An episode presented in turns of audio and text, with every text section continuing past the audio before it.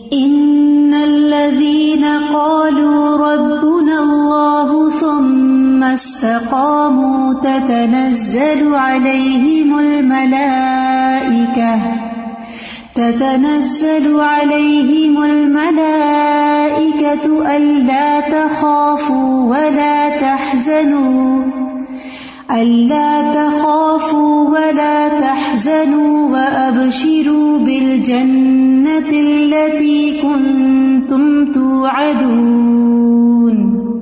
بے شک وہ لوگ جنہوں نے کہا، اللہ ہمارا رب ہے، پھر انہوں نے استقامت اختیار کی۔ ان پر فرشتے یہ کہتے ہوئے اترتے ہیں کہ نہ تم ڈرو اور نہ غم کرو، اور خوش ہو جاؤ اس جنت کے ساتھ جس کا تم وعدہ دیے جاتے تھے۔ کفر کا ارتکاب کرنے والوں اور ان کی سزا کے بارے میں سننے کے بعد اب ایمان والوں اور ایمان پر استقامت اختیار کرنے والوں کی بات ہو رہی ہے۔ ترہیب کے بعد ترغیب ہے، تبشیر ہے۔ یعنی جو لوگ یہ کہتے ہیں کہ اللہ ہی ہمارا رب ہے، ان الدین قالو رب اللہ۔ جنہوں نے کہا یعنی دل میں نہیں سوچا، بلکہ زبان سے ڈکلیئر کیا کیا؟ رب اللہ۔ کہ ہمارا خالق، مالک، مدبر اللہ ہی ہے۔ کیونکہ کچھ لوگ صرف زبان سے کہتے ہیں دل سے نہیں کہتے۔ تو زبان کے کہنے کے ساتھ ساتھ دل میں بھی کہنا چاہیے اور دل کے اندر یقین کے ساتھ ساتھ زبان سے بھی کہنا ضروری ہے۔ اور آپ دیکھیے کہ دو لفظ رب اللہ، مختصر، لیکن معنی کا سمندر ہے ان کے اندر۔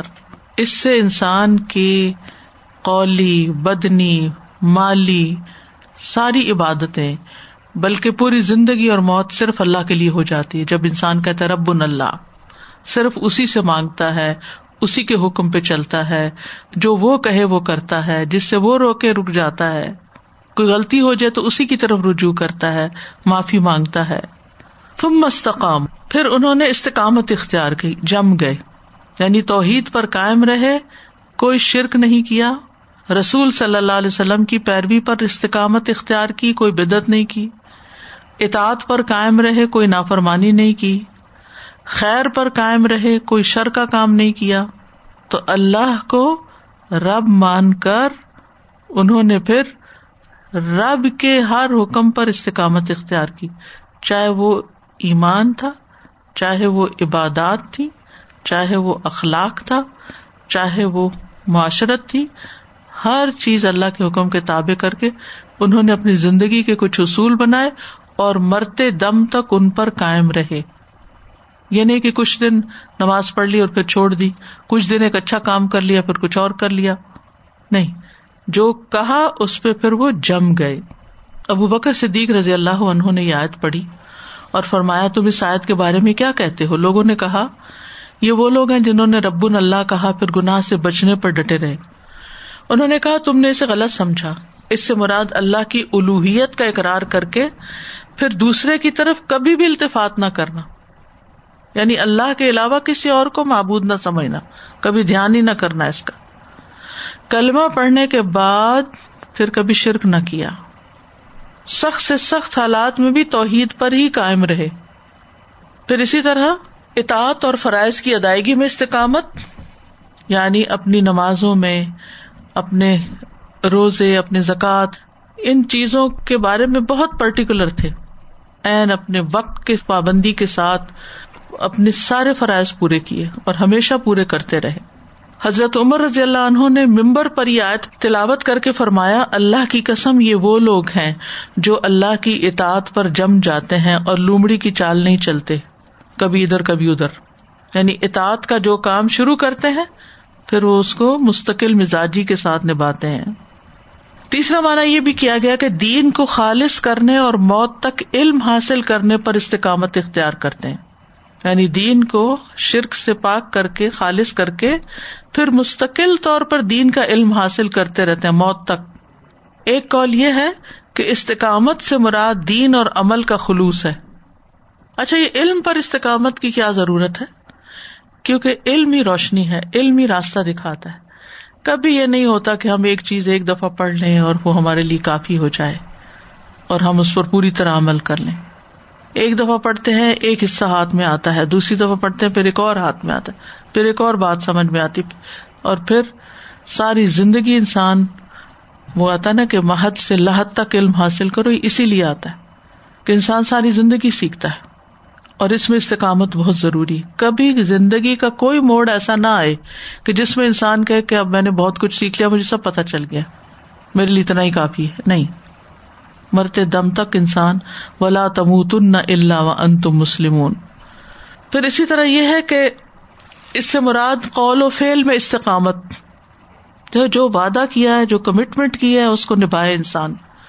پھر اسی طرح خفیہ طور پر بھی استقامت رکھے، جیسے ظاہری استقامت ہے۔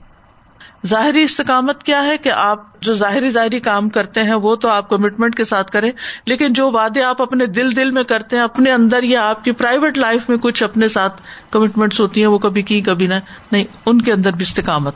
مثلاً آپ کوئی نظر مانتے ہیں اللہ کی خاطر، کسی کو بھی نہیں پتا۔ آپ کچھ صدقہ کرتے ہیں، کچھ ریگولر بیسس پر کوئی کام کرتے ہیں، کسی کو علم نہیں۔ کوئی آپ کو پوچھنے والا نہیں، کوئی آپ کا اوپر سپروائزر نہیں، کچھ نہیں۔ آپ کو پتا ہے کہ آپ نے کرنا ہے۔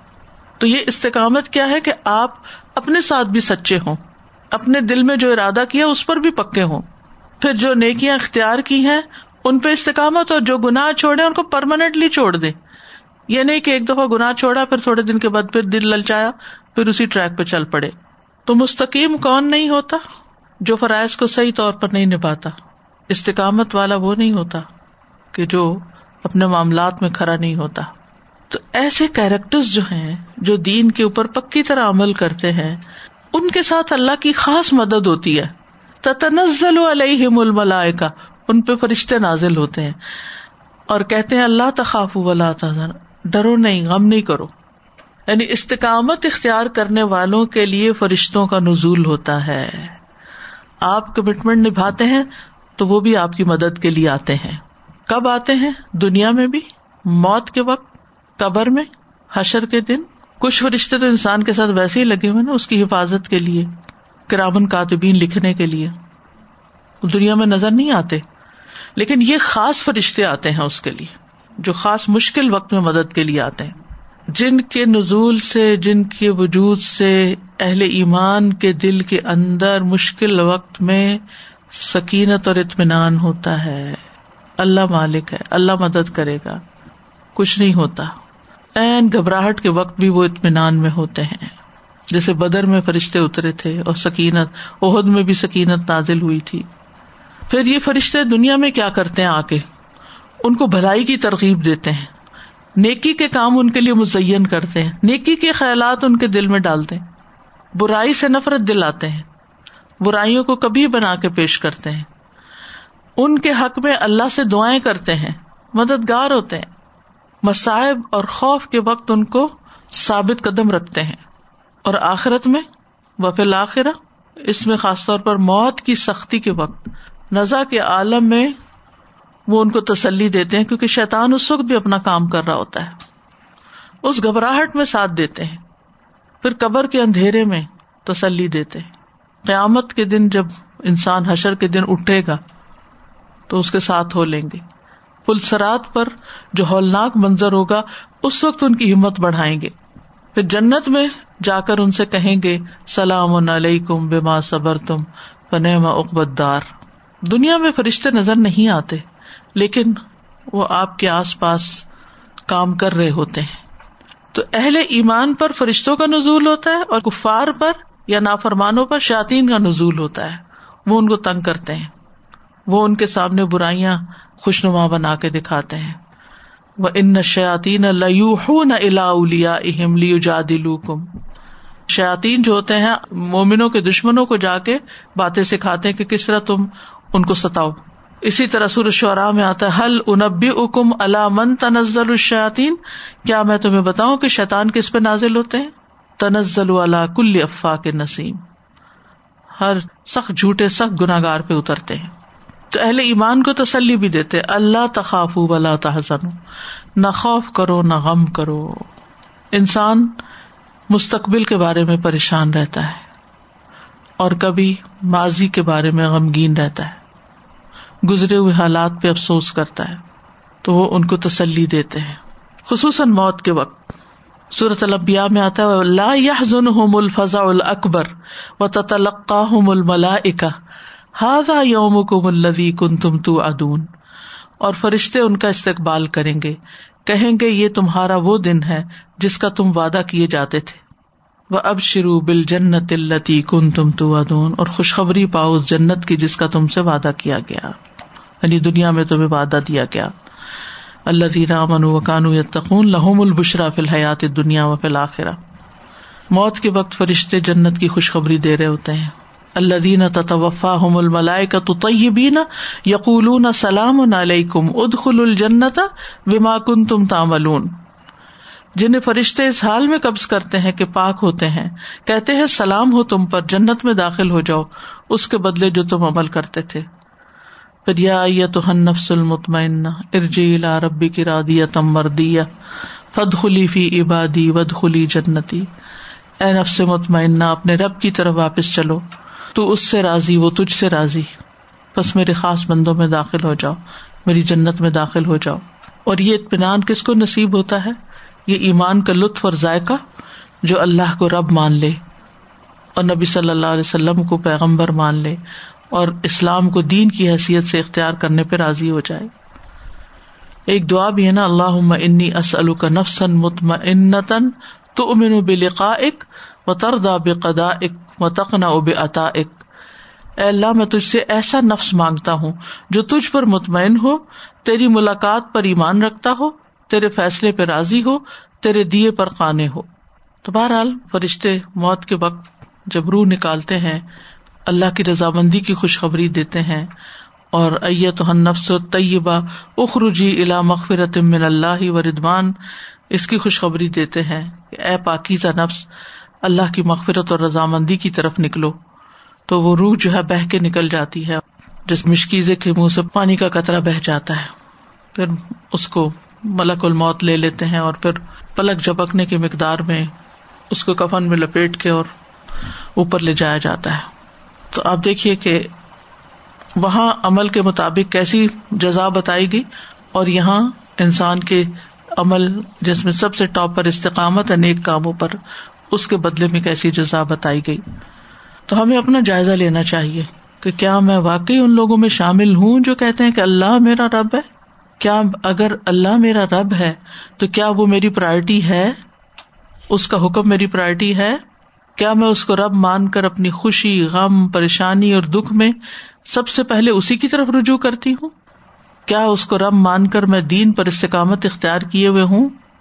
جب کوئی ناگوار صورت حال پیش آتی ہے تو میرا رد عمل کیا ہوتا ہے؟ اطمینان، خوف، غم، غصہ، مایوسی بد دلی کیا مشکلات میں یاد آتا ہے کہ فرشتے میرے دوست ہیں؟ کیا اس بات کا یقین ہے کہ اگر میں نے استقامت اختیار کی تو جنت میں پسندیدہ چیز ملے گی؟ ولا کمفی ہا ماں تشتہی انفسکم تو استقامت جو ہے یہ بہت بڑی نعمت ہے اللہ کی اور موت تک استقامت کی ضرورت ہے۔ ولا تم تن اللہ وان تم مسلم اور جو اللہ کی آیات پڑھ سن کے پھر دنیا کی طرف نکل جائے تو شیطان اس کے پیچھے لگ جاتا ہے۔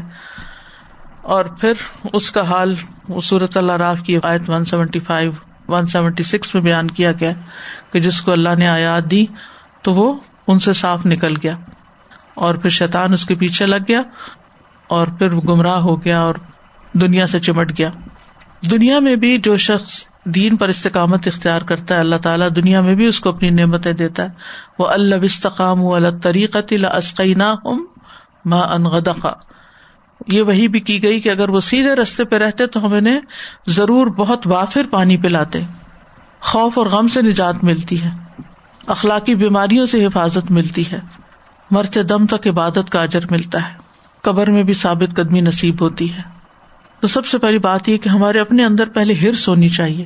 کیسے استقامت ملتی ہے؟ سب سے پہلے یہ کہ ہمارے اپنے اندر ایک ڈٹرمینیشن ہو کہ ہمیں دین کے اوپر رہنا ہے، چاہے جیسے بھی حالات ہو پھر قرآن و سنت کو مضبوطی سے تھام لے وہ میاں تسم بلّہ فقط ہدیا الاثرات مستقیم نبی صلی اللہ علیہ وسلم اور صحابہ کے طریقے کی پیروی کرنا۔ اللہ کے راستے میں لگے رہنا، محنت کرنا، اپنے مقصد سے جڑے رہنا، علم حاصل کرتے رہنا، اپنا محاسبہ کرتے رہنا، ایمان کی کمی پہ فکر مند ہونا، زبان کی حفاظت کرنا، گناہوں اور نافرمانیوں سے بچنا، کبیرہ گناہوں سے بچنا، صغیرہ سے بھی بچنا، فضول کاموں میں مشغول نہ ہونا، خواہش پرست لوگوں کی مجلس میں نہ بیٹھنا۔ ابن عباس کہتے ہیں آپ خواہشات کی پیروی کرنے والوں کی مجلس میں نہ بیٹھے کیونکہ ان کی مجلسیں دل کو بیمار کر دیتی ہیں۔